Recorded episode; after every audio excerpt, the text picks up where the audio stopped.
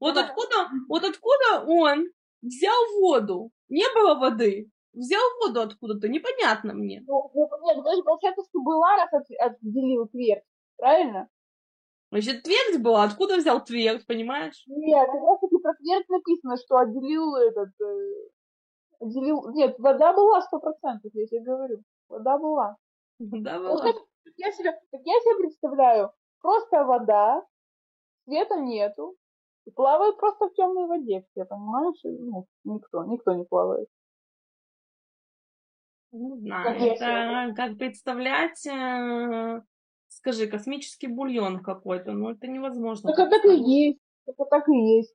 Этот. А потом мне чуть понравилось, типа, что вот вышли эти, скажи мне, птицы и, и гады из, из воды. Думаю, ну это прям точно по этому, по эволюции. Это прям четко вообще. Ну да, из воды все вышли. Гады все вышли. Ну не все, ну все гады и. Ну, там динозавры, да, вот это все, короче. Ну, так они все по, по теории эволюции все вышли из воды. То есть... Мне всегда, мне всегда казалось, типа, что, ну, Библия с теорией эволюции вообще не дружит, а прям оказалось, что на некоторых местах прям очень сильно дружит. Да прям вообще очень хорошо дружит. Очень неплохо да. дружит.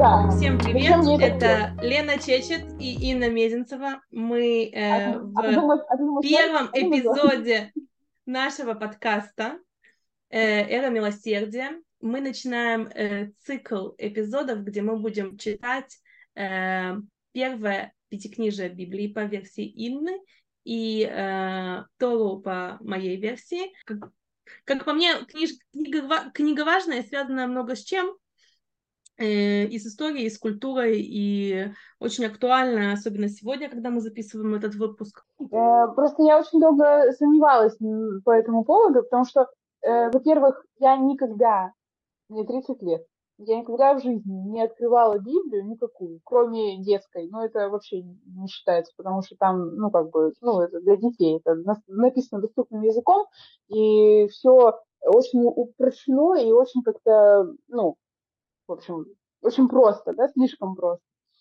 А, и когда я открыла вообще первую главу а, и начала читать вообще с первого стиха, начались какие-то вопросы.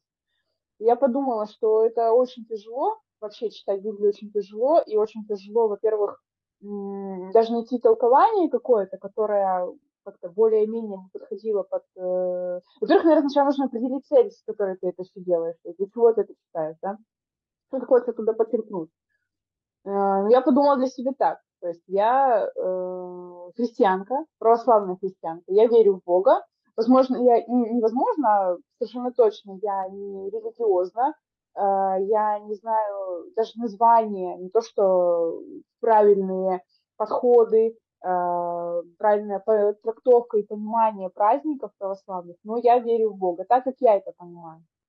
Опять же, с учетом того, что выросла я, э, как и ты, собственно говоря, в светской семье, где не было понимания о том, что такое религиозный обряд, да, как таковой, то есть его какая-то, какие-то его предпосылки и какие-то его базисные такие начала и основы, то есть э, то, что мне привили в семье, из семьи, то, что исходило, да, из семьи, это понимание того, что есть Бог, это основывается на каких-то определенных канонах, в моем случае, как бы, да, православных канонах, то есть, и вот это все, с чем я пришла к этому возрасту.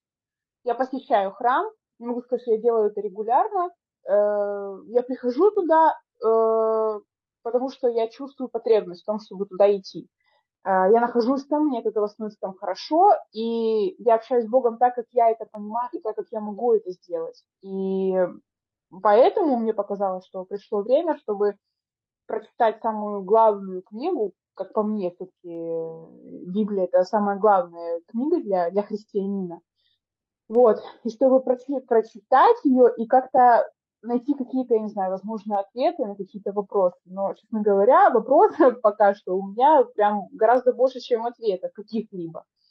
Вот, и не знаю, как будет дальше, но пока что это прям сложно.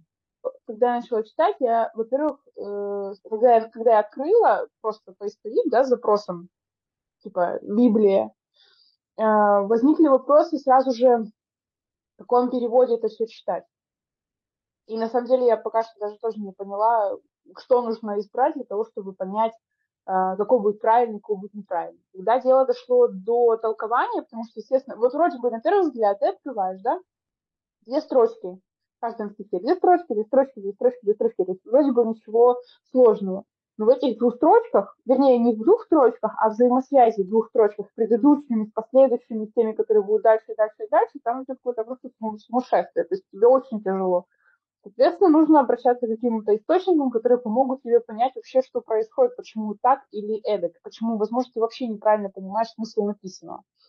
В общем, в качестве толкования я избрала для себя толковую Библию Лопухина, в общем, популярный библейский комментарий, издававшийся в 1904 1904 по 1913, как я поняла, сначала под редакцией самого э, Лопухина Александра Павловича, э, известного русского православного церковного писателя, переводчика, библеиста, богослова, исследователя и руководителя священного писания.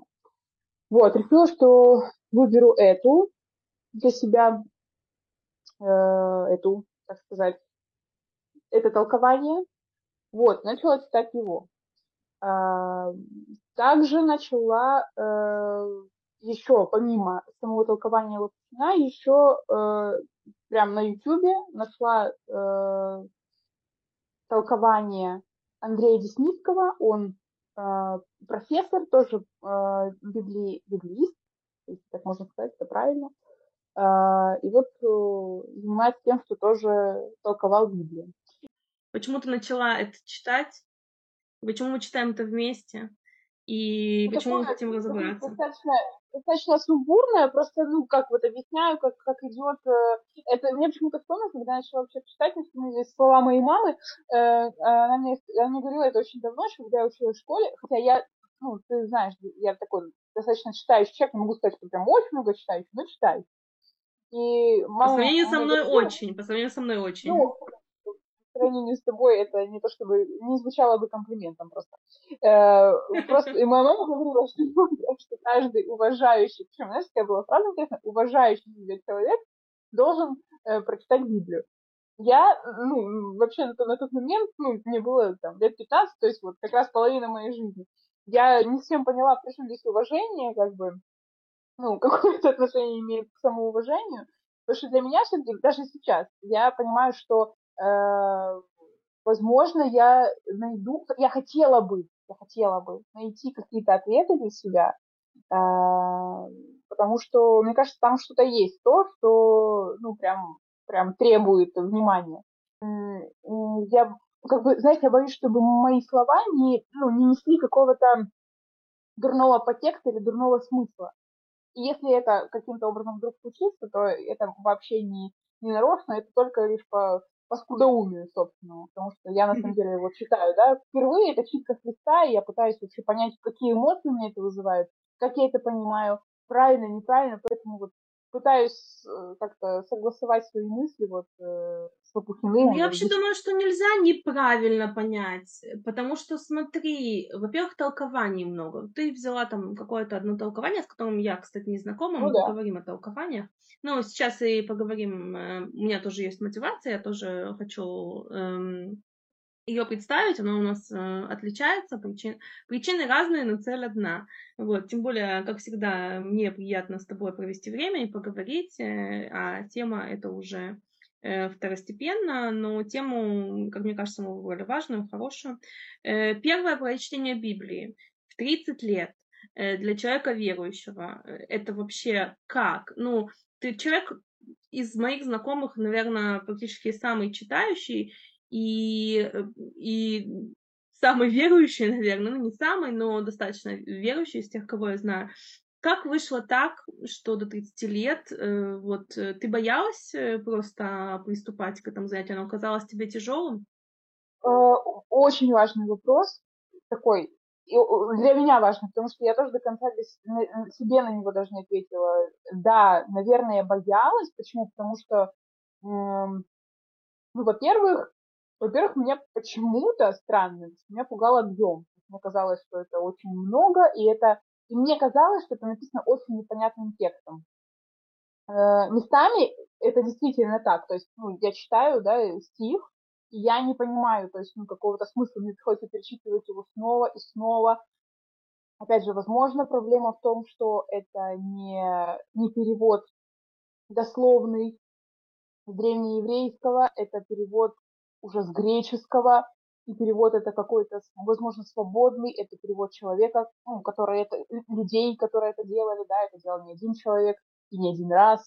И это, наверное, какой-то первый момент. А второй момент как раз-таки лежит в плоскости веры.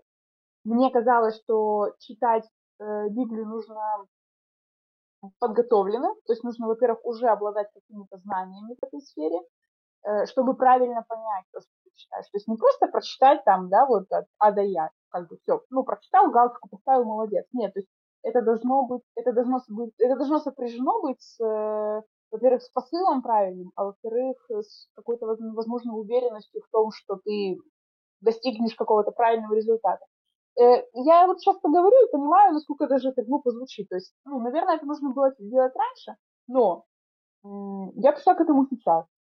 Думаю, что это неплохо. Ну, ты, ты созрела. Я думаю, что смотри, смотри, да. это, во-первых, возраст, в котором э, действительно можно э, проникнуть э, самому в смысл, хотя, в принципе, ну, э, религиозную литературу с с религиозной точки зрения, конечно же, принято читать в сопровождении. То есть это, ну, э, да. мягко говоря, не поэтическая книга, да, э, да, да, чтобы взять ее и читать э, с наскоком, с одной стороны. С другой стороны, я думаю, что это хороший возраст, э, чтобы начать, ну, для нас обеих. Э, и я думаю, что это очень логично начать читать Библию в 30 лет. Я хотела сказать, почему я считаю, что это важная книга. Ну, во-первых, мы начнем с слова Библия, да, мы, мы немножко э, составим вокабуляр нашего э, разговора, да. Э, Библия это греческое слово, которое значит книги во множественном числе, э, так же, как мы знаем, что библиотека это то место, где собраны книги. Также и Библия – это первая мировая библиотека. Э, мы сейчас э, собираемся читать э, первые пять книг того, что в русской традиции называется Ветхим Заветом, а в еврейской традиции называется Торой. Это пятикнижие Моисеева, которое по преданию Моисей получил на горе Синай. Пятикнижие, соответственно, состоит немножко координатах. Она состоит из пяти книг. Мы начнем сначала с первой, будем идти по порядку. Хотя есть различные варианты прочтения э, Библии, э, есть рекомендации, с какой стороны ее начинать читать, сначала, с конца, с середины. Э, вообще весь Ветхий э, Завет состоит из книг Танаха. Танах – это аббревиатура, значит, Тора, пророки и Писания. Э, Туран, Вим и Ктувим. Но мы будем читать только, только первые пять книг, потому что если мы пойдем дальше, их очень много. И то, что в христианском понимании является Библия, конечно же, это не только Ветхий Завет, а в первую очередь очень важно это э, Новый Завет. Э, и до него мы не планируем пока что дойти, мы начнем с малого, э, маленькими э, шажками, baby steps, э, пройдемся по этому, и каждый раз мы будем читать один отрывок недельный. Вот, значит, первая книга, с которой мы начинаем сегодня, это книга Бытия. Будем читать от первого по шестой стих, правильно? Да. А, значит, с, с первой главы первого стиха по шестую главу э, восьмой стих. Эм, у меня есть разные переводы, мы немного поговорили о переводах, э, но, собственно говоря, тот перевод, который читала я, и надо сказать, что это, наверное, первая и единственная книга, которую я читала раньше тебя, потому что я немного все-таки ее уже читала. Вот, я ну читаю не в первый раз, но у меня есть прекрасная возможность, конечно, читать ее в оригинале. У меня вот, вот такое вот издание. Э, пятикнижие Моисеева, оно еще называется Тора или Кумаш. Э, значит, и первая книга на иврите называется Берешит. Это, в принципе, значит, что она первая.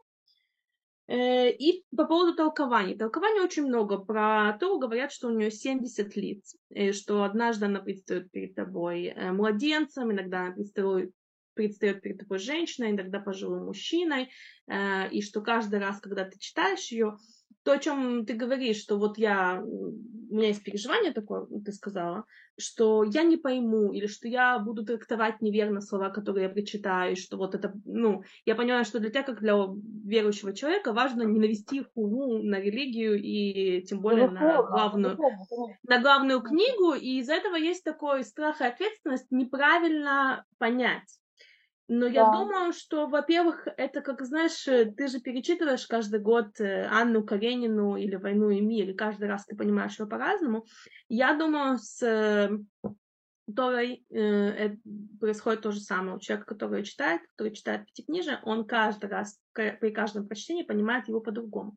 Кроме того, все очень непросто с комментариями.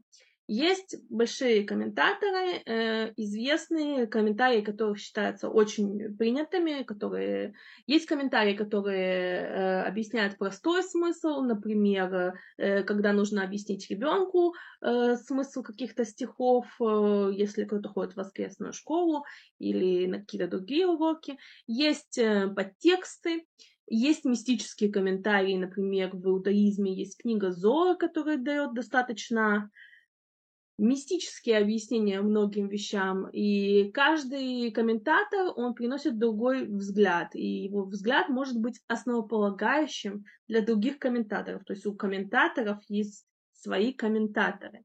И кроме ну, того, комментатор...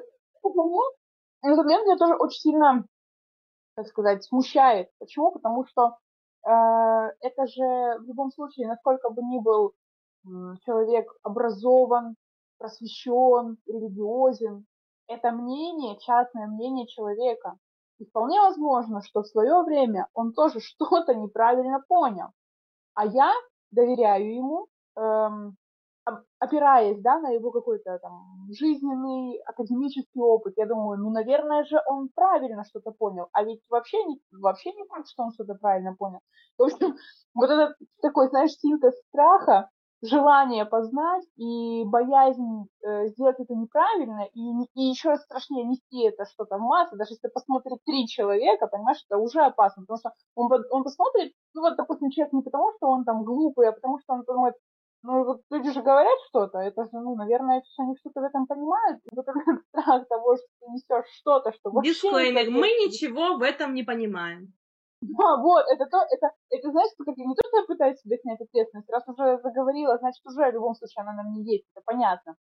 Э, но э, это меня и пугает. Но я поняла, что, наверное, нужно эту, эту ситуацию как-то отпустить, и э, у меня самая главная цель, основополагающая, возможно, она меня как-то простит, то, что я хочу понять это для себя. Поэтому я буду это делать искренне. Если я ошибаюсь, то ошибаюсь тоже искренне от, ну, от, от своей души, скажем так.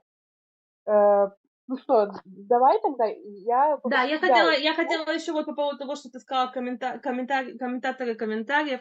Э, я не знаю, как в христианской традиции, но я могу сказать, что в еврейской традиции, э, вот что вот там человек что мог понять не так и так далее, э, есть эм, опыт в еврейской традиции такой, что нужно доверять мудрецам которых признает, соответственно, общество в то время, в которое они живут есть э, у каждого поколения есть свои мудрецы. Э, и, конечно, э, хорошо, когда ты читаешь комментарии мудрецов нашего времени, таких, как всегда, тяжело найти, тяжело понять, кто эти люди, потому что то, что называется классикой, проверено временем, ты знаешь, что этот человек был мудрец, и все это признают, и в нашем случае, то есть Равинат говорит, что вот это наши мудрецы такого и такого поколения, вот как, например, там основной комментарий, самый популярный комментарий, который это комментарий Раши. А, вот у Раши есть э, свои э, оруженосцы, комментаторы, которые комментировали его комментарий. как бы это ни звучало. Э, вот. И чем ближе человек к нашему времени, э, тем больше его комментарий может быть актуальный к проблемам к нашим. Потому что для евреев э, Тора — это непосредственно закон, по которому евреи должны жить.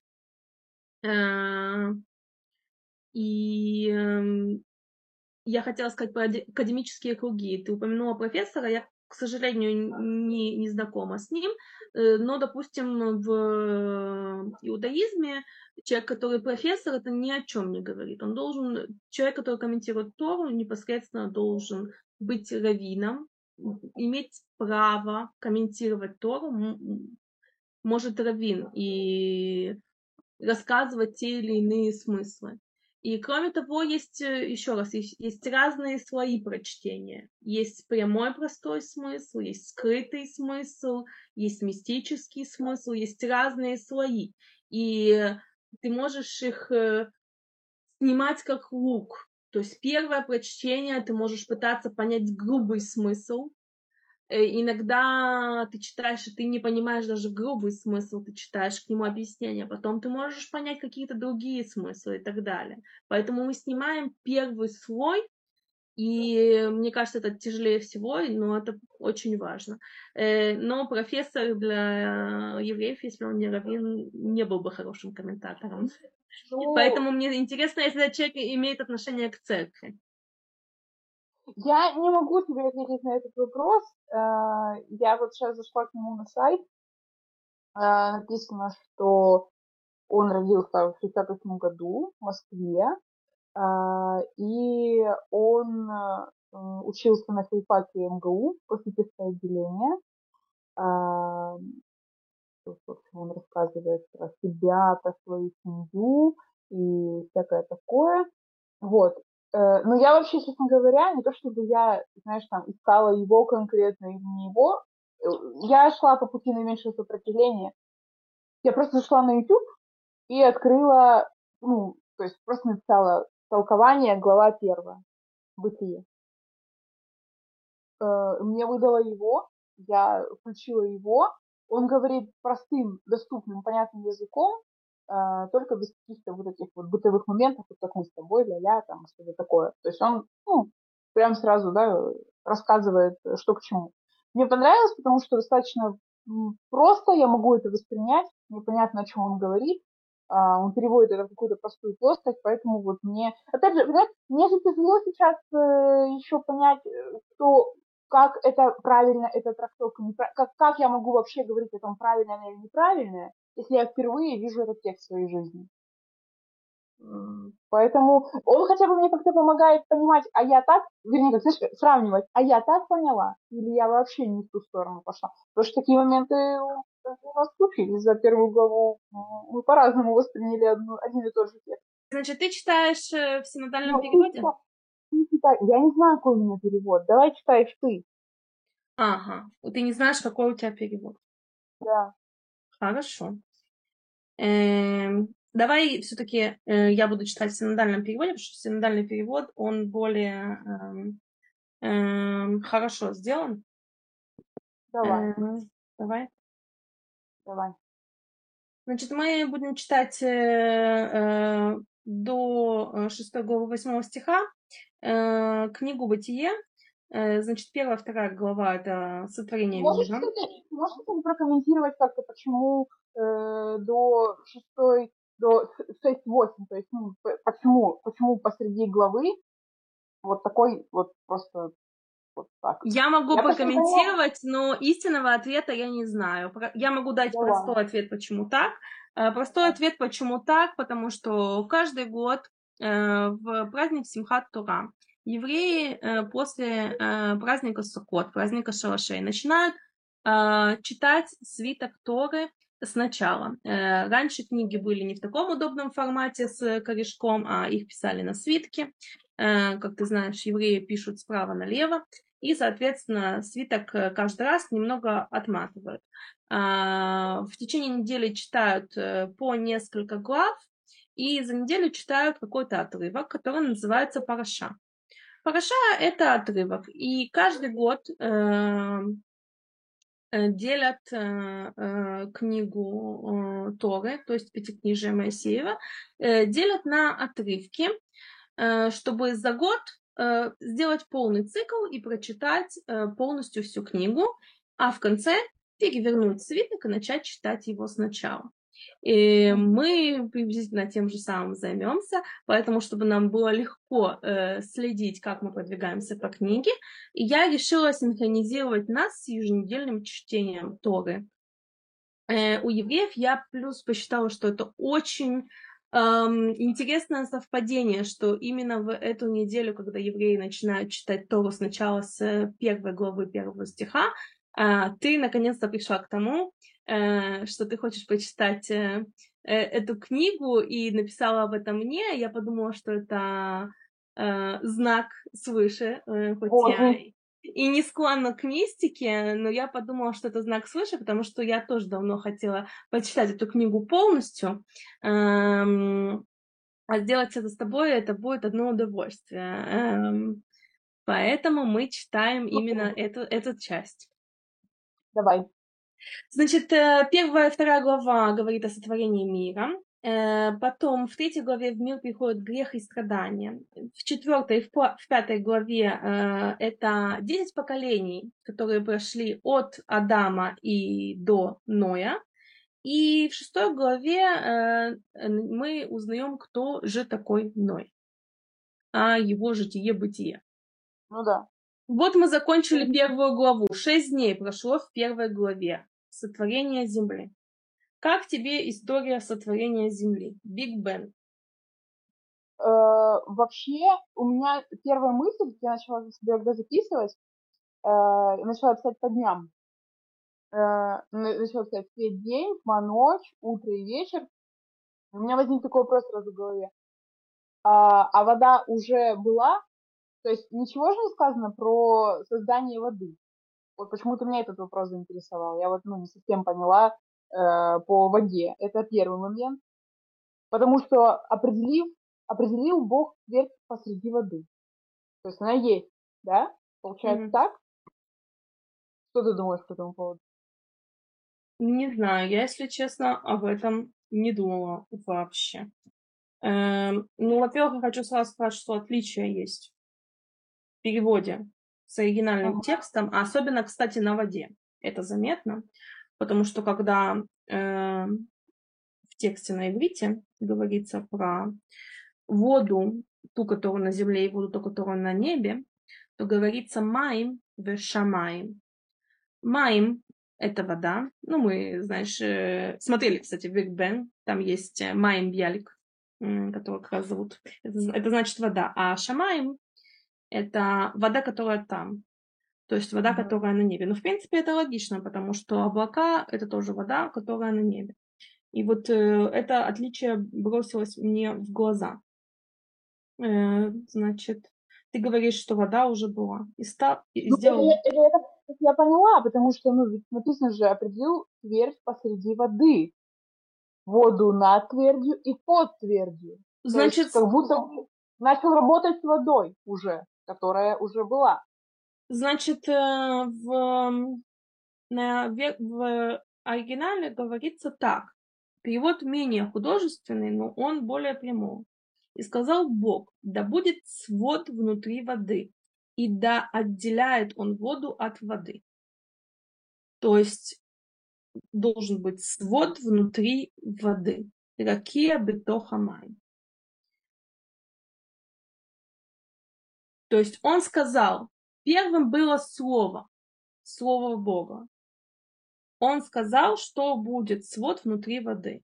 Это не такой перевод, как в синодальном переводе.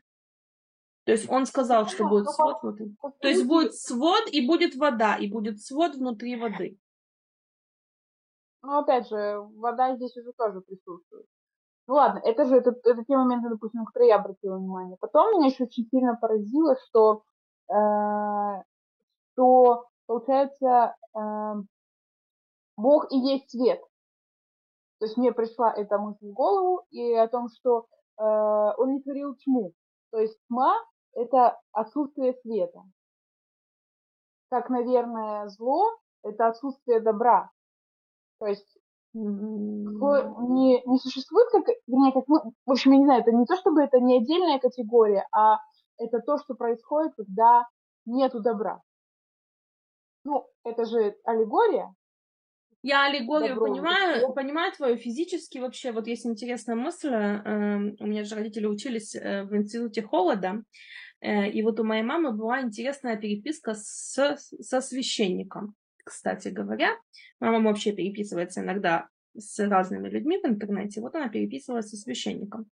И когда священник э, увидел, что у нее написано в ее профиле, что она училась в институте холода, сказал, интересно, как же такое может быть? Ведь холода не существует. Холод – это отсутствие тепла. И чисто с физической точки зрения он абсолютно прав. Это субъективное понятие. Холод нельзя измерить как физический параметр, и при этом есть институт холода. Я не уверена, что зло – это отсутствие добра. Это, это, мне кажется, не совсем прямая аллегория.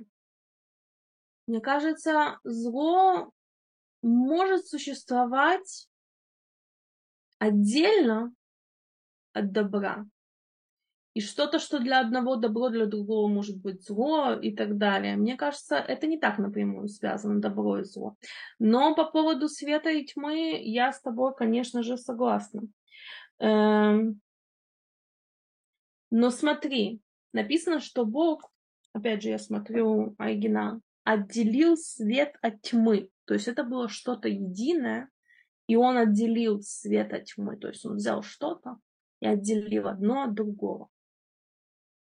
Угу. То есть это две части одной сути. Потому что нельзя отделить что-то, что не было изначально вместе. Ну, логично. Звучит логично. Э, хорошо.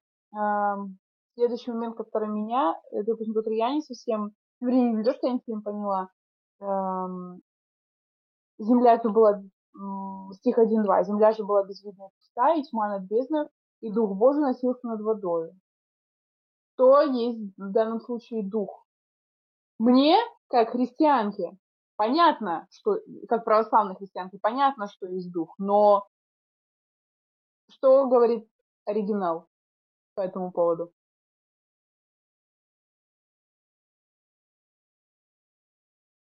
Прям построчно пошла. Значит, это, это то, что меня волновало. Я могу тебе прочитать, как это звучит на иврите. Кстати, это намного короче.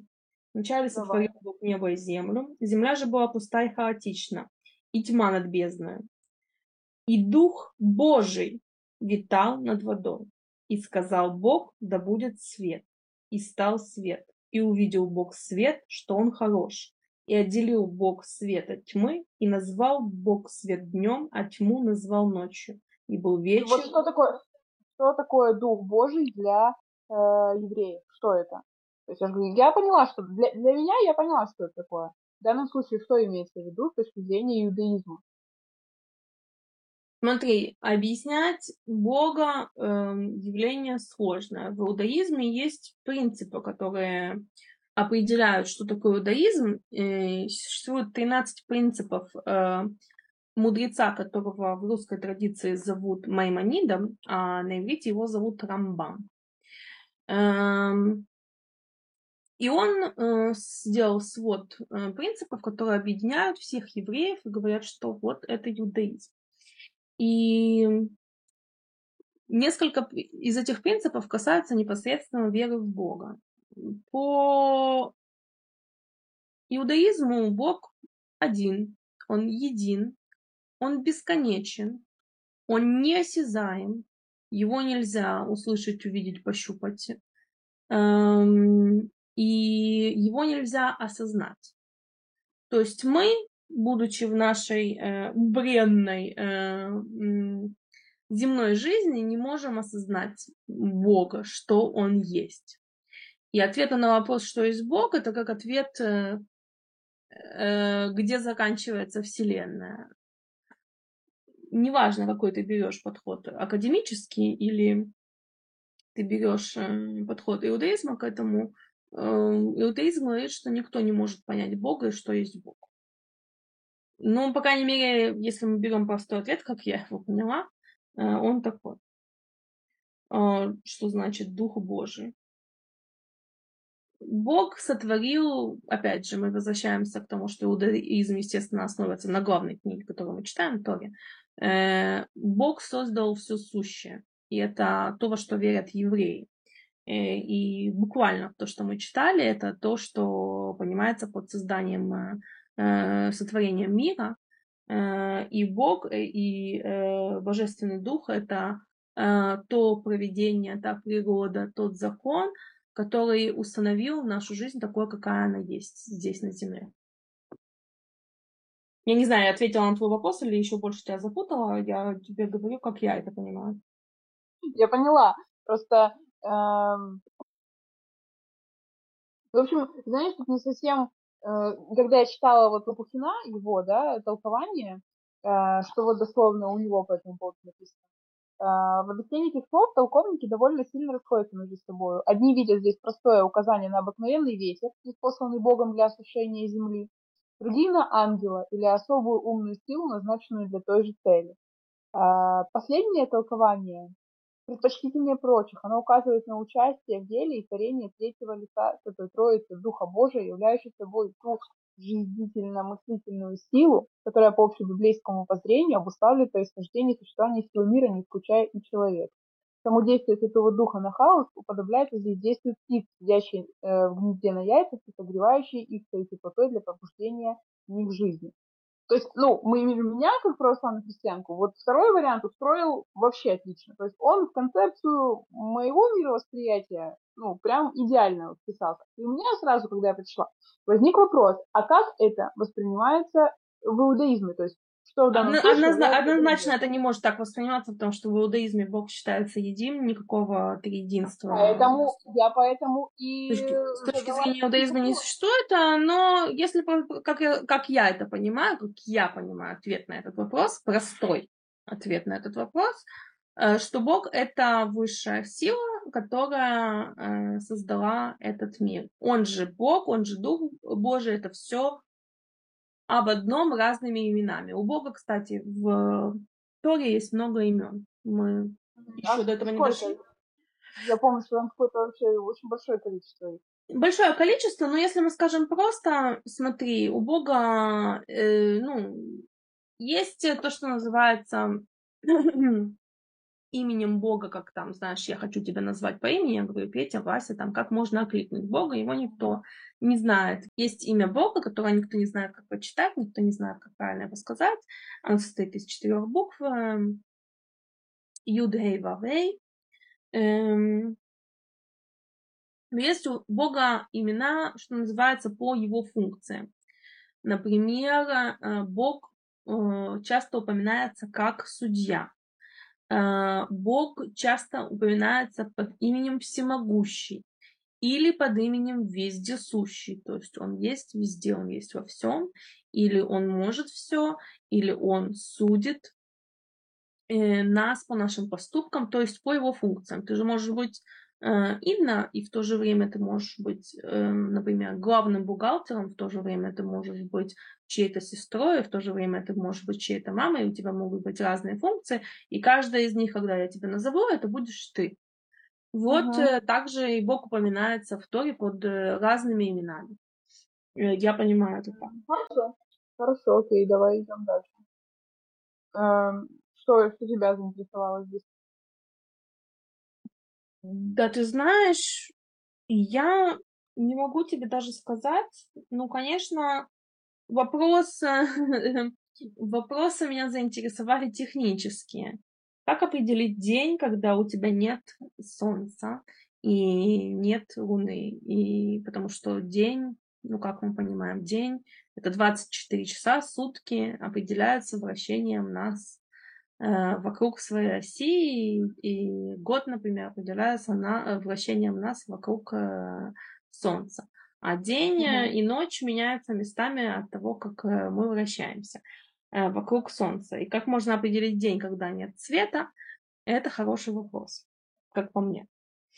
Но опять же, может быть, это день, это день метафорический, то есть, ну, это же не, не обязательно означает, что это происходило за 24 часа. Возможно, это, опять же, да, это как, э, вот, кстати, у Лопахина, э, Библия говорит об обычных днях, а наука о целых периодах или эпох. Лучшим выходом из этого противоречия является так называемая визионерская теория. По смыслу этой теории библейское повествование о творении мира представляет собой не строго научное и фактически детальное воспроизведение всей истории действительного процесса мирообразования, а лишь его главнейшие моменты, открытые Богом первому человеку в особом видении.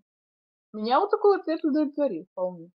Ну, такой же ответ, собственно говоря, дают в иудаизме, что день э, и вообще время в книге дальше, мы сейчас дойдем до жизни Ноя, и мы начнем говорить о том, сколько жил Ной в соответствии э, с э, книгой Бытия. И там тоже возникают вопросики по времени. Вот. И объяснение как раз то, о чем ты говоришь, что время не только метафорично, но есть еще и другое объяснение, оно касается этого объяснения, что э, время и текло по-другому, что скорость uh-huh. времени менялась, что то, что э, сегодня мы называем днем, э, тогда это могло быть по нашим меркам тысячелетия. Или то, что мы называем годом, это могло быть там сто лет. То есть, что время, что течение времени было другое. Ну, в принципе, кстати, с научной точки зрения это тоже верно, потому что, ну, если мы смотрим то, как развивались живые организмы и с точки зрения эволюционной, то время для нас, конечно же, текло по-разному. Кроме того, планета менялась, э, поэтому это объяснение достаточно соприкасается с, с научной теорией и даже ей не противоречит, если вот так брать. То есть если брать э, слова не буквально, так как они написаны. А часто вообще, когда ты читаешь толкование Торы, вот, э, там буквально э, смысл слов чуть ли не противоположный тому, что ты читаешь. Ну, Хорошо, дальше у меня не... собственно, да. беспокоит стих 1.26, и сказал Бог, сотворим человека. Сотворим. Элоим, потому что Элоим, наверное, в этом месте, это какой у нас шестой день, да? Значит... 1.26. 1.26. 1.26. Так, и увидим Бог, создадим... Э, так, так, так, вот. И увидел Бог, что хорошо. И сказал Бог, создадим человека по образу нашего. Давай мы пойдем сюда, Каф, Вав, Вет, Коль, Халь, Ламаш, Адама, Элоим. Да. Значит, слово Элоим, которое означает Бога, э, оно означает Бог, и в иврите это слово во множественном числе. Вообще окончание им, как, например, в слове маим, мы же, когда говорим вода, мы не имеем в виду одна какая-то вода, мы говорим, это общее. То есть у нас, в принципе, в русском, когда мы говорим вода, во множественном числе, она тоже вода, правильно? Mm-hmm. Так вот, маим в иврите это множественное число, и она существует только во множественном числе вода. Э, вот, и слово Элуим что-то означает Бог. Э, буквально в переводе на русский язык, как бы это если бы я сказала боги. И не существует э, как бы такого... Как правило, не говорят «эль». «Эль» — это в единственном числе. Э, чаще говорят «элумин». Ну, то есть хочешь сказать, что вопрос просто в том, что это одно из, из названий, которое просто звучит как множественное. Поэтому и вот отсюда типа, возникает этот вопрос, ну, как сотворим. Ну, как бы явно, как да, будто он... Но это, но это правильный перевод, когда ты говоришь «мы сотворим». Ну, смотри, мы же говорим, э, в русском языке даже есть такая традиция про, когда высшие э, особо какие-то королевские говорят про себя «мы», «наше величество», да, но если, не было бы это понятно, если бы это было везде в Библии так, ну, если бы это было везде сказано именно э, во множественном числе. Но, но это конкретно, почему это вызывает у меня удивление, потому что это конкретно в этом месте. Ну, то mm-hmm. есть вот, вот акцентируется внимание именно на этом, понимаешь? Во-первых, это акцентируется внимание на человеке, конкретно создании человека, что э, о человеке тоже отдельно. Э, э, Адам, да, человек не мужчина, а человек. Э, и тут тоже вопрос. Э, и, кстати, толкователи по-разному воспринимают это и понимают это. Кто-то говорит, что, как, как ты, как я изначально понимала фразу, и создал человека, одного человека, ну, человека. А толкователь говорит, что, возможно, здесь речь идет о том, что человека, обозначая э, пару, обозначая людей, э, вид, как бы... создал человека. Да, да, да. И то есть у меня тут тоже момент очень серьезное непонимание, потому что я не могу понять, о чем идет речь. То есть я как бы всегда понимала, он создал человека, он создал Адама, мужчину Адама, первого мужчину. И потом, когда начала читать толкование, я не совсем, то есть даже разобралась, то есть, что имеется в виду, потому что э, в еврейском тексте стоит слово Адам, которое означает человек, правильно? Да, правильно. А, вот. И когда я, как насколько я поняла, что когда типа это слово употребляется без артикля, оно не выражает э, собственно имени первого мужчины, первого мужа, да, а оно служит нарицательным обозначением человека вообще в целом. Да, правильно. Вот.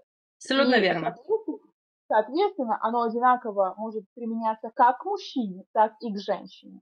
Что приводит меня к выводу о том, что здесь идет речь о создании вида. Вот. А, и, в общем, тогда я не совсем поняла. Эм, он как бы, ну, по идее же создал сначала одного человека, то есть он сначала создал Адама, а потом из его ребра уже сделал ему Еву. А вот здесь... О, про ребро мы еще поговорим, про ребро да, вместе. Но, но здесь у меня возникли, возникли как бы сомнения, как будто, потому что мне показалось, что как будто бы, как будто бы он сразу создал двоих. Вот.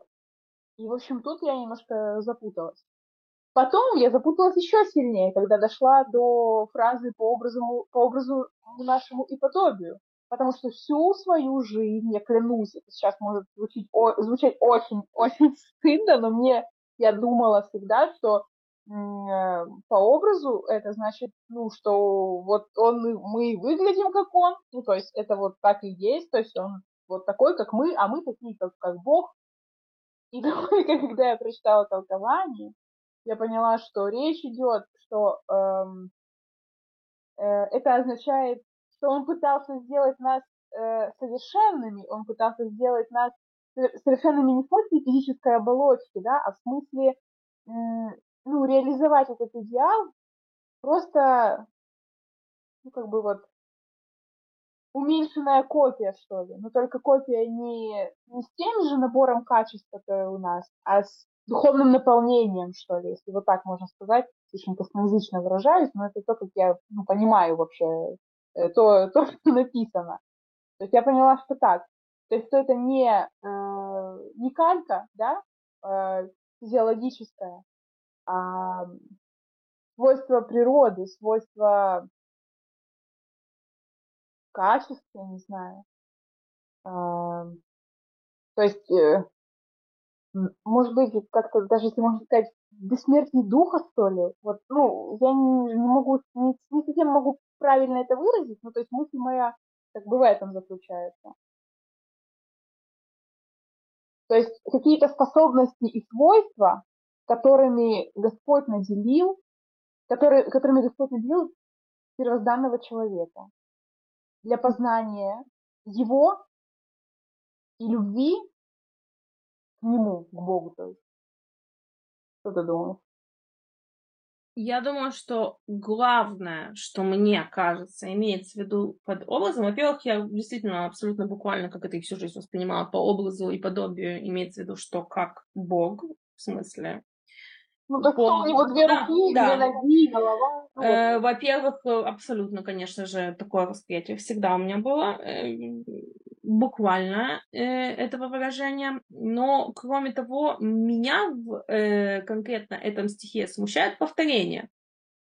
Mm-hmm. Обрати внимание, что он да, создал, да. а потом он снова создал. То есть мы говорим, Сотворил. и сказал Сотворил. Бог, сотворим да. человека по образу нашему и подобию нашему, и да владычествует. А потом он говорит, уже в 27 стихе их сотворил Бог человека по образу своему, по образу Божьему, сотворил его, мужчину и женщину сотворил их. Так и в иврите. Да. Когда он повторяет это второй раз, он тут как раз-таки используется артикль «эдха адам», то есть имеется в виду человек как вид, а не именно нарицательное. И указывается, что мужского и женского полу он создал их. И, и сказал он им, что плодитесь и размножайтесь. Обрати внимание, что здесь, ты заметила, нет истории про ребро. Так это то, о чем я тебе говорю, да, что он создал мужчину и женщину уже да. изначально в один Очень хорошо. Это первая несостыковка. Вообще здесь есть много повторений в этой книге. Я тебе сразу распойлерю. В ней есть много повторений. И это одно из первых и интересных повторений, потому что это мы читаем первую главу, первые строчки, и потом э, этот сюжет будет повторяться. Кроме того, у нас, э, значит, пять книг, и одна из книг, которая у нас есть, она называется на русском языке, поправь меня, как она называется, второзаконие. Угу. Значит, вторенье. Это значит, угу. что в этой книге повторяется сюжет всех предыдущих. Э, это, это, так сказать, краткое содержание э, в предыдущих сериях. вот. И повторяется то, что мы уже читали. Но повторяется интересно. Повторяется в другой стилистике и повторяется другими словами. И вот если ты обратила внимание здесь, вот, вот э, когда мы читали, никакой истории ни про какое ребро нет, когда мы открываем первую книгу бытия. И никто не говорит о том, что создал из ребра. Э, Но ну, вообще по ребро это отдельная история, потому что еврейские толкователи вообще говорят, что ни о каком ребре э, речи не идет, что это неправильный как раз таки перевод, и что цело, про которое говорится, это э, как э, э, сторона, что создал он как еще одну сторону. Э, uh Сторону в смысле э, еще одну часть человека. Не имеется в виду физически ребро, но в иврите это слово означает и ребро тоже. Оно означает и сторону, то есть, например, у чего-то вот есть сторона, значит, вот это цело, и, и значит кость. Угу. Вот еврейские толкователи говорят, что никакой кости речи нет, и, конечно же, он отделил э, их как, как, как равных, чтобы она его поддерживала. Поэтому это, вот, это такая же классическая считается эм, ошибка, как э, идея с тем, что э, заветным плодом было яблоко. Но до этого мы еще Я не Я сегодня выяснила, между прочим, когда смотрела его Десниского, он рассказал мне, что яблоко возникло в Средневековье, и потому что написание было на латинском «малюм» зло и малюм яблоко, и поэтому зло и яблоко слились воедино и стали вот этим заветным плодом. Я э, для себя на этот вопрос ответила. И на Поэтому... картинах э, в среднем веке его изображали а, именно как яблоко. Это к нам пришло из средневековья, да, никакого отношения на самом деле. То есть до средневековья никакого яблока там не да, было. И в книге, да, соответственно, нет. Угу. Да, только плод, который, как считают евреи, был этрог. Этрог это такое цитрусовое, похожее на лимон. Ну, только... это тоже, это всегда евреи. В тексте нигде не сказано, был это этрог или Ну, у евреев для этого есть мудрецы, которые говорят, что они думают, что это был этрог. Почему они так думают? Знаете ли, да, это... Я не разбирала. Я не вникала, почему так думают евреи, но евреи считают, что это был этрог. Эм, окей. Мы прочитали первые шесть дней, и мы дошли до э, второй главы. А вторая глава продолжает э, историю сотворения мира и рассказывает, э, как э, Адам и Ева жили в Эдемском саду. Um. Подожди, вот смотри, вот меня, допустим, очень сильно беспокоит вопрос э, стих 2.7. «И создал Господь Бог человека из праха земного». То есть это, во-первых, ответило мне на мой вопрос по поводу образа и подобия, я для себя ну, разделила окончательно сторону физиологическую, сторону духовную. То есть я поняла, что э, из праха земного что отвечает мне на вопрос дальнейший, что ну, это не, это не, это уже помнишь, что уже про Каина, где, ой, не про Каина, это про Адама, когда он изгнал и говорит, что из праха ты взят и в прах возвратишься. Прах это вернешься. Только сильно впечатлило, я просто вообще с ума, чуть с ума не сошла, я думаю, это, это вообще как? Это насколько глубокая мысль, понимаешь? То есть, что мы возвращаемся туда, откуда мы были взяты.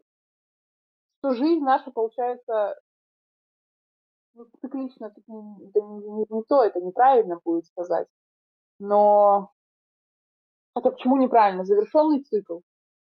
Прошли. Да, прошли. Вернулись там, где были. Раз и закруглились.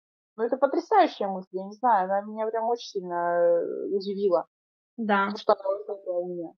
И получается, что э, вот эта мысль по поводу физической природы человека и о ее, как сказать правильно, разрушимости, что ли. Угу. Э, хрупкости, как бы. Хрупкости, да, хрупкости, о смертности. То есть, что э, то, что в нас от Бога, оно бессмертно. А то, что не его, оно ну, будет это, этот тлен. То есть да, то, что является частью этого мира, остается частью этого мира, а божественное вдохновение, которое да. в нас есть, то есть душа, да. возвращается к Богу. То есть все, что, все, что было в нас земного, остается на земле.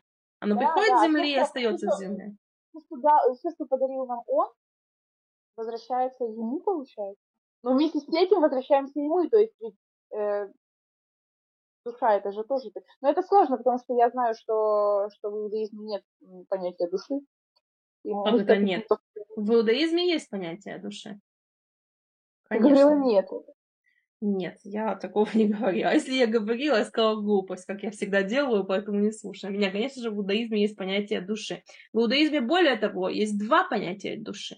Есть э, душа, э, в смысле, э, духовная душа человеческая, и есть животная душа, означающая, что что-то живое, но оно не человек. Например, э, с точки зрения иудаизма, у там, животных, коров, свиней, собак, э, птиц, э, млекопитающих, там, присмыкающихся и так далее, есть животная душа, то есть непосредственно ты видишь, да, они тоже были там созданы, у них есть какое-то вдохновение, они, не, ну, они живут, но в них нет человеческой души. Объяснение такое, как я понимаю, что именно потому, что они созданы не по подобию, не по образу и подобию Божьему. А в нас есть душа, которая называется Нишама. И вот она — это именно божественное творение. Э, именно человеческая душа Нишама. То есть Э, у животного нет того, что мы называем нишама, это имеется в виду именно человеческая душа. Вот, то, что меня очень сильно впечатлило у Пухина. Идея, лежащая в основе всего библейского рассказа о творении человека, состоит в намерении выставить человека как связь двух миров. Мира видимого, физического и невидимого, духовного, и представить его как царя природы и образ самого Бога на земле, и утвердить истину бессмертия человеческой души.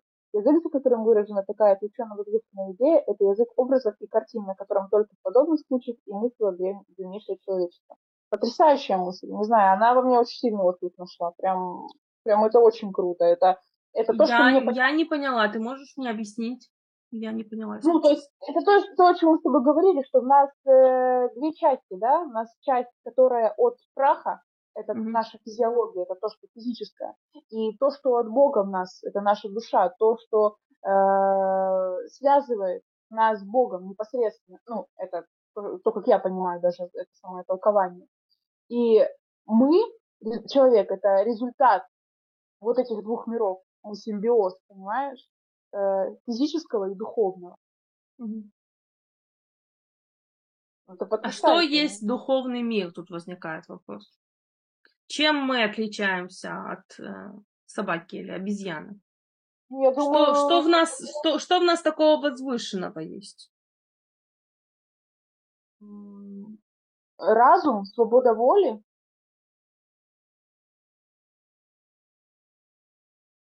возможность э, мыслить, возможность... Ну, слушай, это, это сложный вопрос. Тут э, подключаются многие философские категории, понимаешь? Я бы даже сказала, философско-этические категории. Mm-hmm. А, ну, это сложно. Это так просто тут не ответишь. Мне почему-то сразу в голову приходят мысли по поводу э, сострадания, сочувствия, сопереживания, какого-то... Э... Нет, ну, животные тоже могут сопереживать, это же известный факт. Но это немножко не, не совсем то. Не совсем. Я еще раз вернусь к вот этой строчке. Э, сотворил Бог по образу и своему и по образу Божьему сотворил его. Э, мне кажется, именно с этим вот связан очень известный в иудаизме запрет э, на изображение, и не только на изображение в смысле художественное, но и на скульптуры. Если ты, когда была в Израиле, обратила внимание на то, что скульптуры, которые у нас здесь стоят в общественных местах, не имеют всех человеческих черт. Ты обращал когда-нибудь внимание, что у скульптур, как нет, правило, нет. нет, э, у них смазаны пальцы или черты какие-то не полные, чтобы э, скульптура э, не повторяла образ человека. Почему? Потому что тем самым, если человек пытается сотворить что-то тоже по образу и подобию Божьему, как человек, как Бог создал человека, эм, то он э, пытается взять на себя функцию Бога, а этого делать ему нельзя. И поэтому скульптуры в Израиле, если ты обратишь внимание, все вот, которые стоят в округе, они не, ображ... не отображают полных э, человеческих черт. У них обязательно будет чего-то не хватать. Как правило, Я это... Получается, речь все-таки шла о физическом изображении? Ну, это трактование тоже имеет место быть. Или, или это в целом из-за того, что человек это творение Господне, и поэтому нельзя этого делать? Я думаю, что, я думаю, что, опять же, может быть, больше, чем одна причина, но, как, как я понимаю, что основная это именно это, что человек не может брать на себя функцию Богу и творить по образу и подобию Божьему. Только Бог может это делать. Это тоже очень интересная мысль. Кстати, вот а э, с рождением детей связано это. Вот я подумала, что, ну ладно, скульптура, но ребенка как бы, как мы говорим, мы же там делаем ребенка. Вот в иудаизме я считаю, что... Его Господь дарует. Ведь любая э, жизнь это подарок э, Господа, понимаешь? Ты думаешь, ты его сделаешь? Ты думаешь, ты творец своего ребенка? Ну, это, вот тут как раз на этот вопрос, на этот вопрос у меня ответ готов. Все просто. Все просто. Да, именно такой ну, ответ известен мне из иудаизма. Что касаемо э, деревьев. Что, что, что с деревьями не так? Что не так с деревьями? Не все так. Я не могу понять, и я ничего не нашла по этому поводу, почему их два, почему не, не заключили все э, в каком-то одном дереве. То есть дерево жизни, раз, да, и дерево э, познания добра и зла. Правильно я говорю? Или неправильно говорю? Или я неправильно прочитала вообще текст? Какой мы говорим, э, по какой стих? 2.9. 2.9. 2.9. И произрастил Господь Бог из земли всякое дерево, э, приятное на вид и хорошее для пищи, и дерево жизни посреди рая, и дерево познания добра и зла. Как я понимаю, мы все еще говорим про одно и то же дерево. А я понимаю, что дерево два. То есть ты думаешь, что дерево жизни и дерево познания это разные деревья? Да. Но я не буду спорить, если скажешь мне, что это не так. Я не знаю. Я понимаю, что это одно дело. Потому что, ну, что такое жизнь, если это не познание добра и зла? Вот и я так подумала. Но я не, я не буду спорить, возможно, это одно дерево. Тем более чисто географически. Посреди рая может быть только одно дерево. Почему? Иначе, иначе какое-то из них не посередине. не может быть два дерева посередине. Какое-то будет более, более, более, более посередине, чем другое. Здесь у меня вопрос другой. И он меня, кстати, посвятил утром, когда я проснулась. Я подумала о том, что Э, ну, понятно, зачем было поставлено это дерево, что это было дерево для того, чтобы испытать Адама и его супругу. Э, но я вот э, подумала о чем. Он запретил, Господь запретил, да, сказал, что нельзя к нему, нельзя кушать плоды с этого дерева. Но почему как бы не было пояснения, почему нельзя этого делать? Почему этот приказ, он был безусловный, он был э, что такая императивная норма, то есть нельзя делать по-другому никак. Ну, то есть почему он не разъяснил, почему нельзя это делать. Э, и поэтому мне кажется, что ну, очень жестокое наказание в этой связи, то есть за, за нарушение да, этого правила, за нарушение этой нормы. Тебе не кажется это немножко несправедливым? То есть мне показалось, что несправедливым. Я, во-первых, думаю, что не за это он наказал, а во-вторых, мне, например, абсолютно понятно, почему так. Ну, мне понятно, на моем уровне. Тоже, да, я тоже думаю, что не за это наказал. Я тоже думаю, что потому что стихи э, главы второй, они, они как бы свидетельствуют о том, что он его как бы подвигал на покаяние. Он спустил его, да? Он спрашивал, где ты, Адам? То есть, э, ну, всячески он его как бы... А Ека. чтобы он покаялся. Он этого не сделал. То есть он начал э, спихивать вину на жену, это жена не дала, которую ты мне дал, то есть, получается, ты виноват, потому что ты мне эту жену дал. Жена начала на змея спихивать, ну, а змею спихивать уже как бы, оказалось не на кого. Вот. А, ну, они, получается, вчетвером там особо не на кого спихнешь. Стрелочник. Адам, Адам э, начал работать стрелочником. Да, получается так. И как бы, но я не поняла, я, я поняла на суть наказания за ну, скажем так, не за вранье, да, а за то, что он не смог покаяться не смог взять на себя ответственность. Но я не поняла, почему он не, не пояснил, ну, он не пояснил. Э... Мне кажется, дело в такой маленькой детали, которая обладает человек как свобода выбора. Зачем тебе вообще нужна какая-то информация? Зачем, когда человек э, чем-то, чем-либо занимается, ему нужно знание. Дерево не просто дерево познания, правильно? Э, а зачем человеку нужно познание чего-либо? Ну, очевидно, чтобы использовать это познание для того, чтобы принимать какие-то решения. То есть, чтобы, чтобы творить.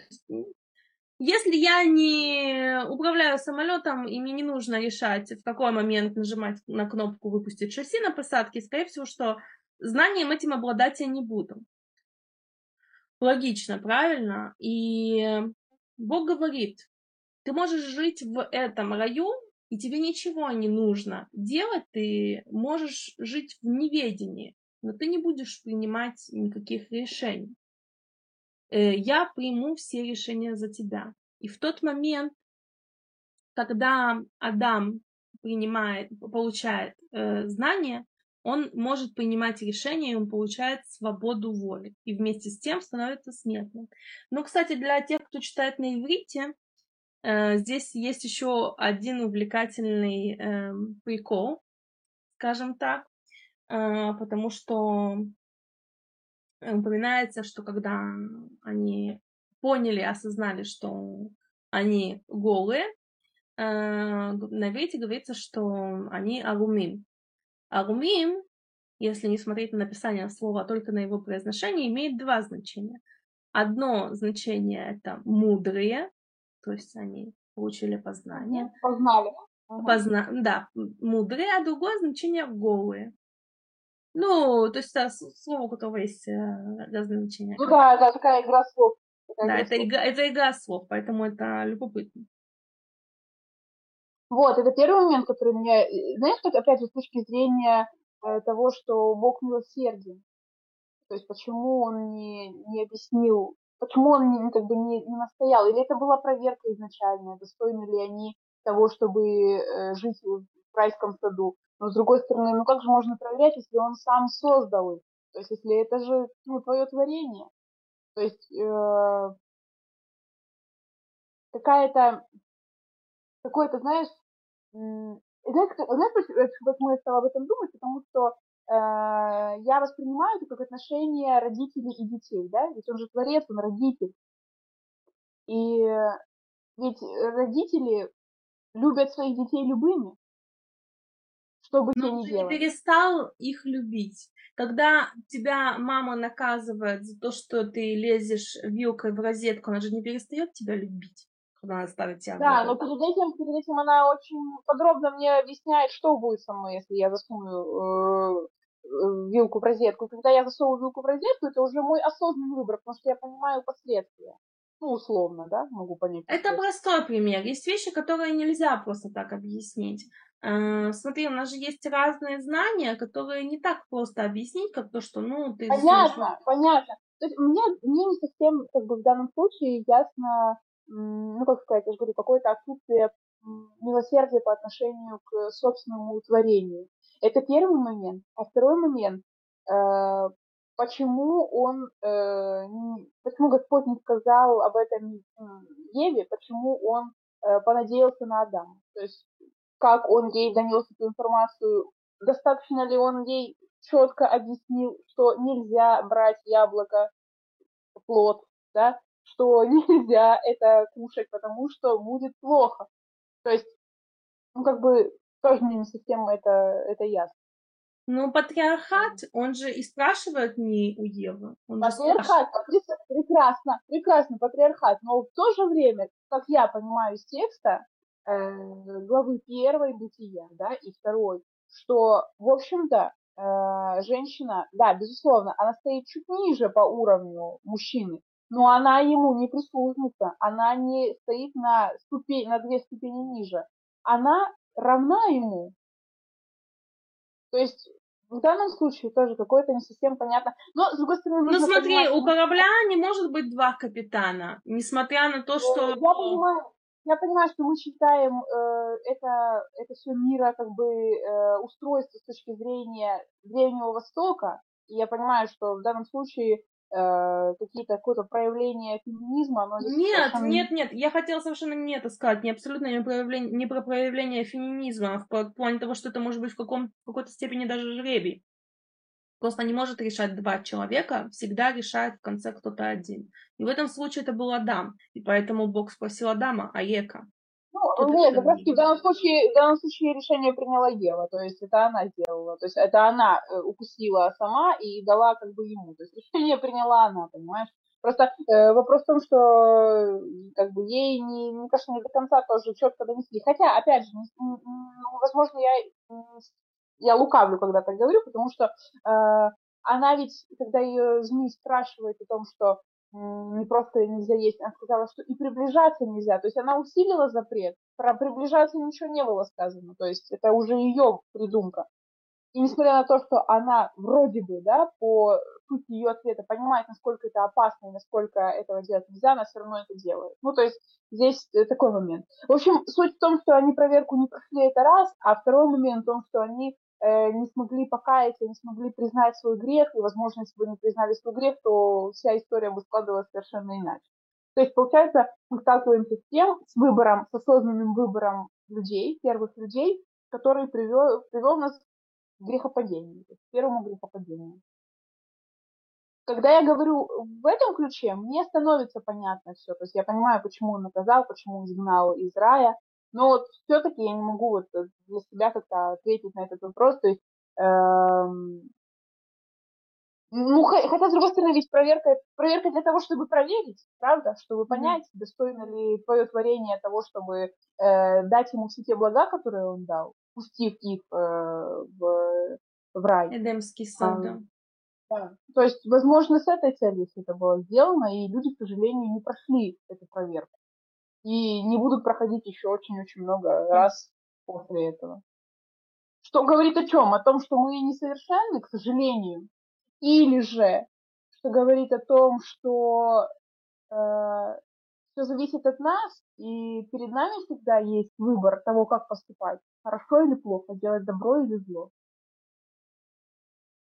Мне кажется, что все-таки, конечно, второй, потому что в твоих руках ты, ты можешь понять, да, поступишь ли ты хорошо или плохо. И ты поступаешь сообразно этому пониманию. Это очень сложный вопрос. И речь идет совершенно не о, не о яблоке, то есть о плоде. Очень сильно во мне, во мне застряло это средневековое э, клише. интересный момент. То есть вроде бы как она зависима от него, да? Э, но решение приняла она. Э, интересный момент. Когда она давала ему вкушать этот плод, он знал, откуда этот плод? Или нет? Тоже ничего об этом не сказано, да, насколько я понимаю, в первоисточнике? Возможно, это его каким-то образом оправдывает немножко, чуть-чуть. Но если он не понимал, откуда этот плод, ну, дает укусить что-то женщина, вот и дает. То есть тогда его оправдание звучит не так нелепо. Вот. Получается, что оправдания тогда нет только одной Еве.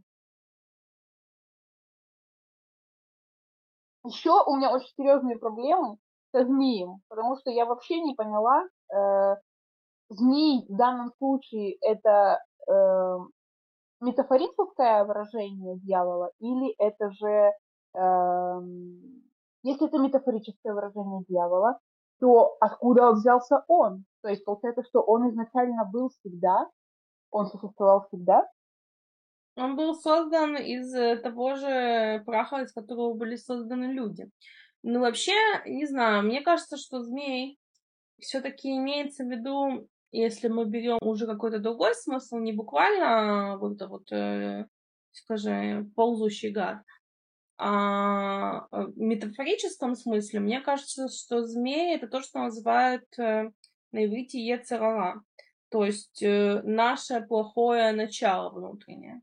Что сказал ага. ей это ее внутренний голос. Ну, типа, нормальное дерево, что ты ешь, не бойся, оно вот хорошее, съедобное, красивое. То есть, ну, думаешь, ну у меня есть мне, у меня есть такое, я даже не знаю, ну я это не ну я думаю, что наверняка я не первая, конечно, придумала это, но с другой стороны я, мне, я, мне, я, мне, мне нужно сослаться, чтобы как-то сказать, что это вот ну, так я вот или иначе. Потому что когда, когда Господь это все обнаружил, ведь он же всех на, он всех наказал.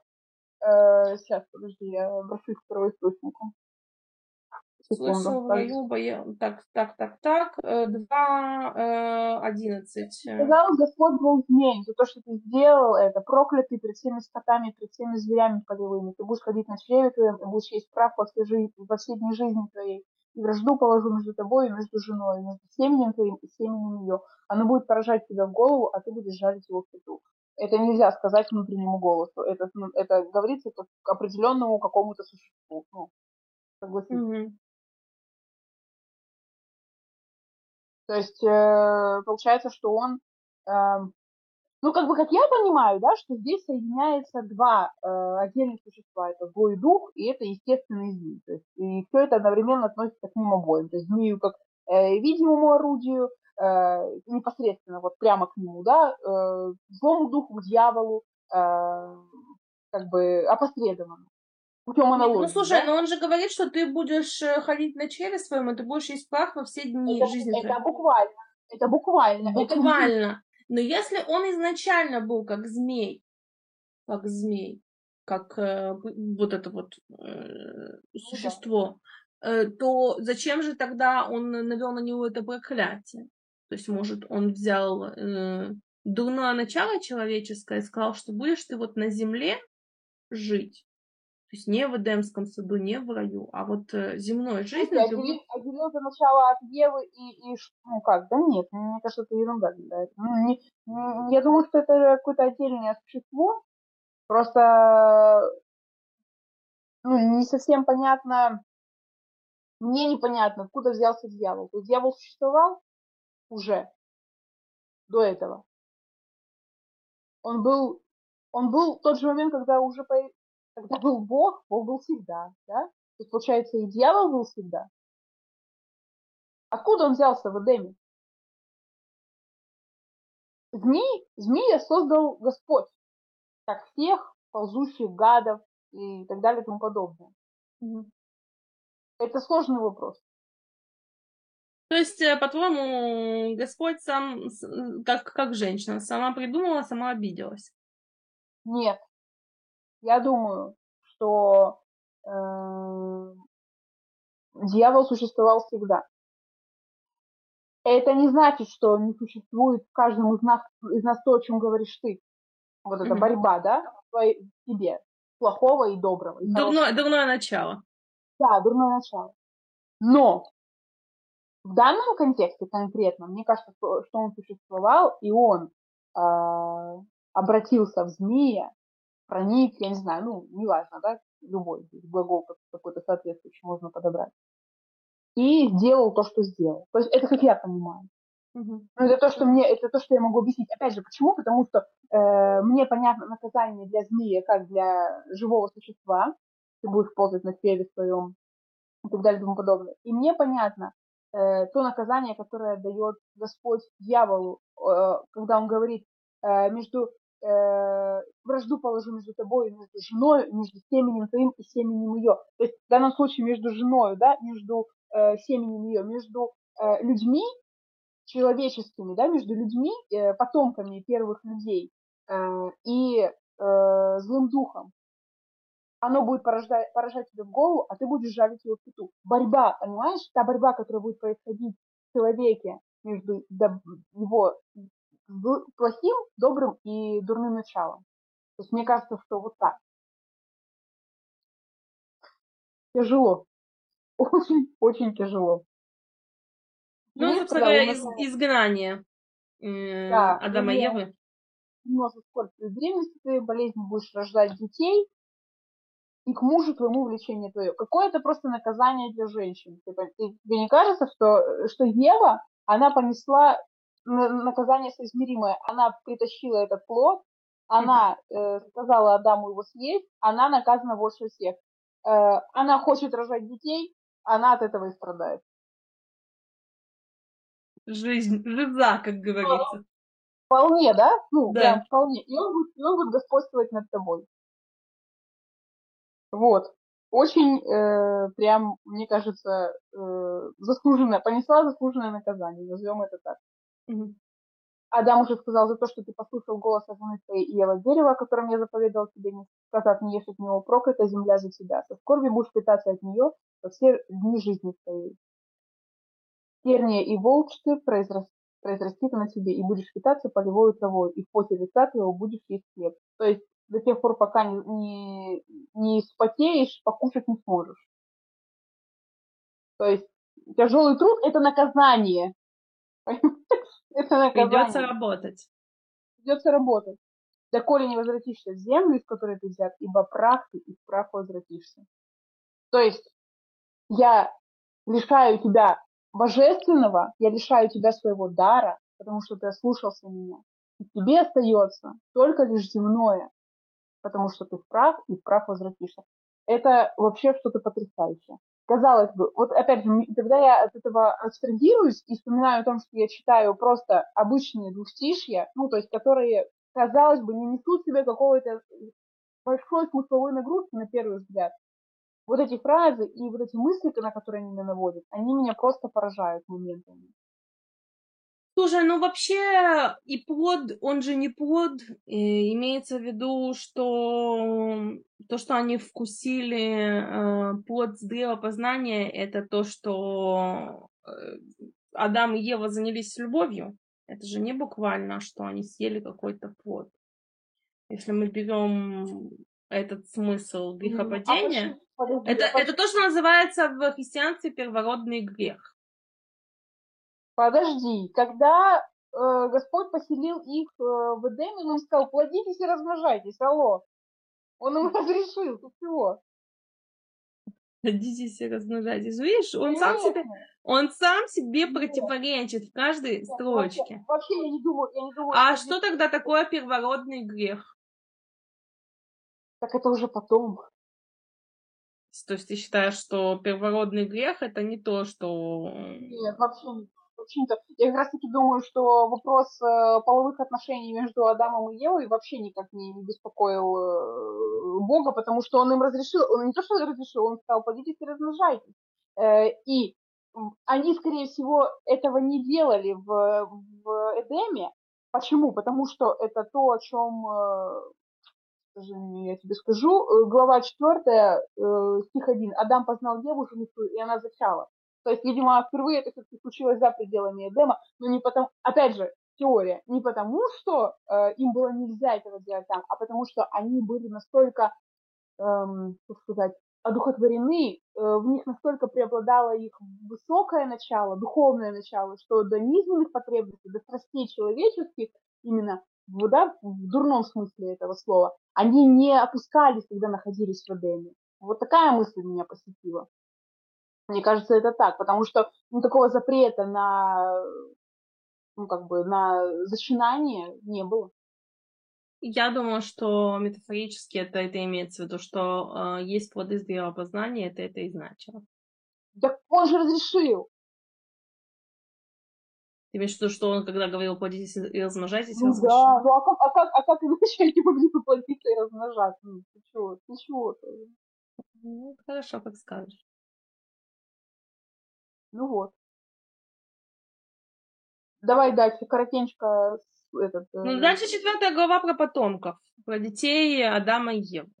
У них э, родили, родилось разных много детей. Каин и Авель были их сыновьями. Ты хочешь... Очень, очень интересный момент по поводу Каина.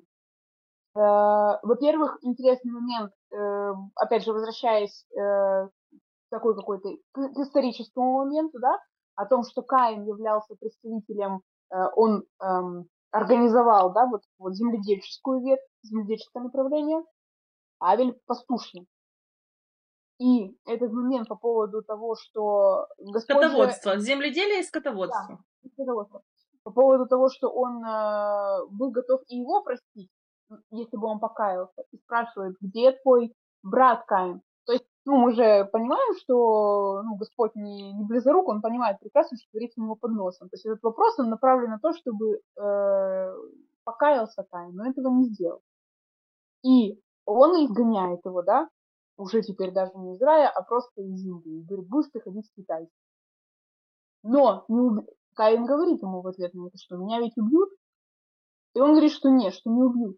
То есть получается, что Бог не даже за убийство не наказывает убийством. Хотя это очень сильно вяжется со всеми э, религиями, которые были э, у язычников в том числе. То есть принцип Талиона – око за око, зуб за зуб.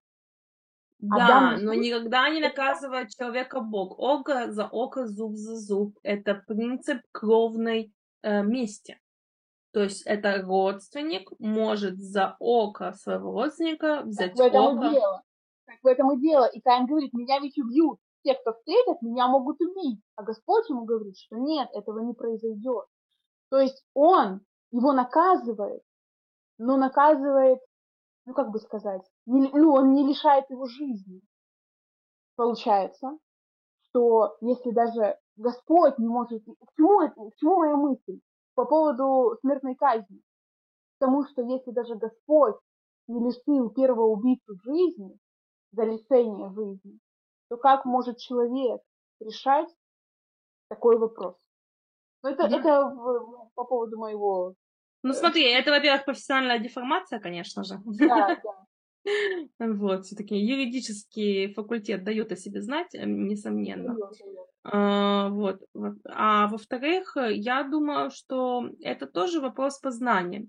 Ведь э, Каин э, был первым убийцей, э, и до него убийства в этом мире не было. Вот мы читаем, доходим до четвертой главы, и вот совершается первое убийство. И что происходит с ним? С ним происходит э, то же самое, что произошло, ты абсолютно верно заметила, что ему Бог тоже задает вопрос, и что вот в момент, когда тебе задают вопрос, ты над ним задумываешься, и происходит осознание.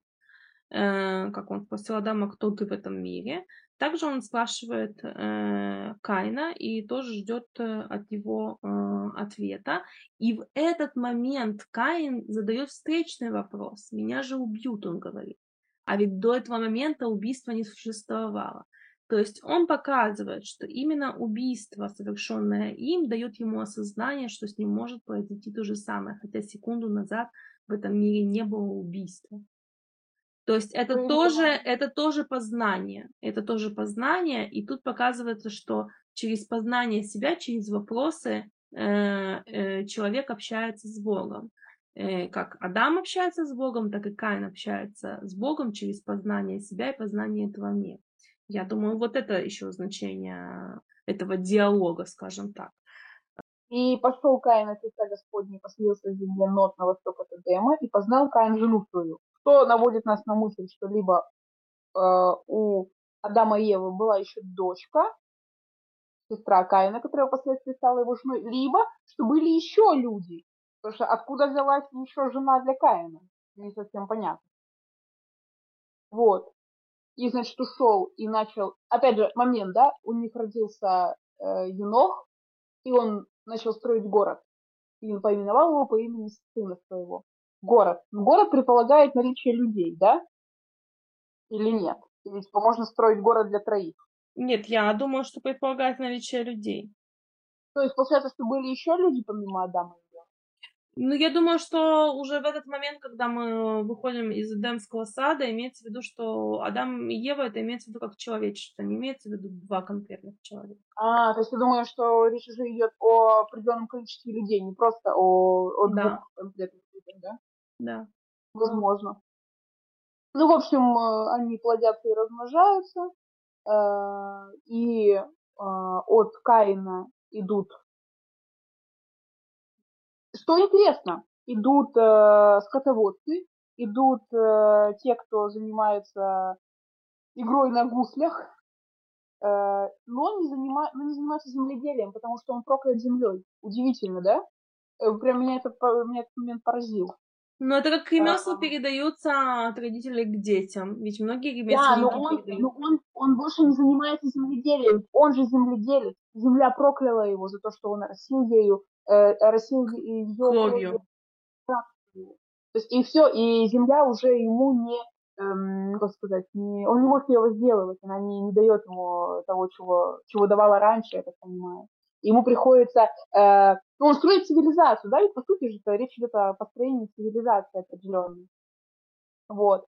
И, и еще то, что я писала, то, о чем я писала вчера, по поводу э, первой девочки, которую, которую здесь упоминают, э, Ноэма, ну, я так понимаю, это правительница проституции.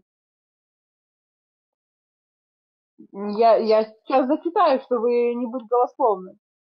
Э, так, Ада взял себе Ламих две жены, э, имя одной Ада, имя второй Цила, э, или Цила, как правильно, я не знаю. Ада родила Ивала, он был отец живущих в шатрах со стадами, имя брата его Иву, Иву, и Увал. Он был отец всех играющих на гуслях и свирели. Сила также дела Тувал Каина, который был ковачом всех орудий из меди и железа. Ну, прям, да, цивилизация вообще, вот прям по буквам. И сестра Тувал Каина Ноэма. Э, толкование Лопухина. Вот теперь Писание в первый раз упоминает отдельно о женщине, говорит Златоуст. Не просто и не беспричинно поступил так блаженный пророк, но чтобы доказать нам нечто сокровенное. И так как имя Ноэма означает миловидное, прекрасное, то ученые-эксперты строят догадку, что Ноэма, наряду с своими братьями, тоже была род, своего рода изобретательницей. Именно она положила начало известному общественному институту, особенно характери- характеристичному для развращенных каинитов. Полагаю даже, что именно она стояла во главе тех дочерей человеческих, которые вовлекали в падение сынов Божьих, и тем самым насадили на земле вообще нечестие. Ну, я правильно понимаю или я неправильно понимаю, о чем здесь речь? Видимо, да. Но, собственно говоря, это очень логично, потому что мы доходим э, дальше уже в шестой главе до того, что Бог про все про это думает. Ну да, что, что происходило. И увидел Господь Бог, что велико развращение людей на земле, и что все мысли и помышления сердца их были зло во всякое время. Что так, э, и я еще э, один момент отметила э, о том, что у Адама и Евы родился еще один сын, Стив, Угу. И получается, что как раз-таки потомком Снифа является Ной. Да. Правильно? Я же и, позо... и познал Адам еще Еву, жену свою, и родила она сына, и нарекла ему имя Сив, потому что говорила она, Бог положил мне другое семя вместо Авеля, которого убил Каин. У Сифа также родился сын, и он нарек ему имя Энос. Тогда начали призывать имя Господа Бога. Э, да, и есть э, если мы смотрим, ну тут же и родословная прослеживается, и ну, если мы будем следить эм, э, за родословной, то мы узнаем, что между Адамом и Ноем э, прошло 10 поколений, если мы прям построим его да. дерево, то мы узнаем, что именно вот 10 поколений должно пройти между ними. А между Ноем и Моисеем, как я понимаю, тоже должно пройти 10 поколений. Почему? Ну, не знаю, по книге я, правда, не проверяла. Ну, я слышала вот такой вот факт. Можно попробовать посчитать их всех и посмотреть, если их Но правда мы 10. этого делать не будем. Ну, э, мне кажется, важный момент это стих э, пятый. Э, глава 5, стих 32. Э, Ною было 500 лет и родил Ной трех сынов, Сима, Хама и Афет. Это же важно, потому что они же тоже родоначальники потом будут. А, это важно, причем не просто важно, а в русском языке э, это имеет вообще особенное значение, потому что слово хам мы используем э, именно отсюда. Расскажи про это, ты что-нибудь знаешь об этом? Э, да, но я не хочу спойлерить книгу. Мы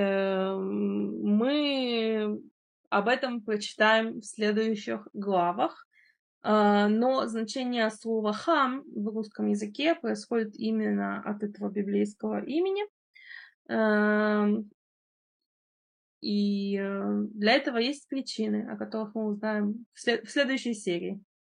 А, еще один момент важный, который я хотела сказать. Э, глава 6, стих 2. Стих 1, точнее. Когда люди начали умножаться на земле и родились у них дочери, тогда сыны Божьи увидели дочерей человеческих что они красивы, и брали их себе в жену, кто какую избрал. И сказал Господь Бог, не вечно духу моему быть пренебрегаемым человеком с ними, потому что они плод. Пусть э, будут дни их 120 лет, в то время на земле были исполины, это сильные издревле славные люди, все мысли и помышления сердца были зло во всякое время, и раскаялся Господь, что создал человека на земле и восторбел сердце своем, и сказал Господь, стреблю с лица земли человеков, которых я сотворил от человека до скотов и гадов и птиц небесных истреблю, ибо я раскаялся, что создал их. Э, вопрос, опять же, по поводу дочерей и сынов, сынов Божьих. Кто эти люди, сыны Божии, и кто люди, дочери человеческие? Я так понимаю, что есть толкование, где сказано о том, что дочери человеческие как раз таки это каиниты, mm-hmm. поскольку они, э, поскольку Каин, да, э, совершил убийство и грешен, и все его потомки, все его поколения тоже грешны, и вот эта ссылка на Наэму, да, о том, что она прародительница дочерей человеческих, что вполне возможно, что речь идет о том, что вот они смешались с каинитами, а, а сыны Божьи получается как бы от другой ветви. То есть это то, насколько я поняла. И по этой причине, от того, что поглотил людей разврат, а, Господь и пришел к выводу о том, что нужно очистить землю. И заканчивается свиток, я так понимаю, как ты нам разъяснила, нет, нет, не а. свиток. Свиток э, это вся книга. От, заканчивается отрывок, который называется Параша. Ну, отрывок. Ну, отрывок на свитке должен был, получаться. Да-да, но просто это то место, где останавливаются читать. Читают э, несколько ну, раз вот. в неделю. И, в... и, мы останов... и мы остановимся на том, что на главе 6 стихе 8 Ной заобрел благодать перед очами Господа. Э, умели заинтриговать, что я могу сказать. Да, именно так это и должно работать. Мы открываем интригу про Ноя, и, эм, но ничего еще про него не знаем. А узнаем мы только на следующей неделе, когда в очередной раз развернем свиток. Подразумевается, свиток это не как сейчас пошел в магазин и купил книжку, он был один на целую общину, который читать несколько человек вместе. Это чтение, во-первых, это чтение вслух, потому что не все умеют читать. Э, полезный навык, который мы утратили. Э, и кроме того, э, что это чтение вслух, оно общественное, естественно, оно еще и продолжительное. То есть мы остановились вот так вот, и у нас осталась некоторая интрига. А в следующей серии вы узнаете о. И для людей есть мотивация прийти и снова почитать вместе. Согласна. До новых встреч.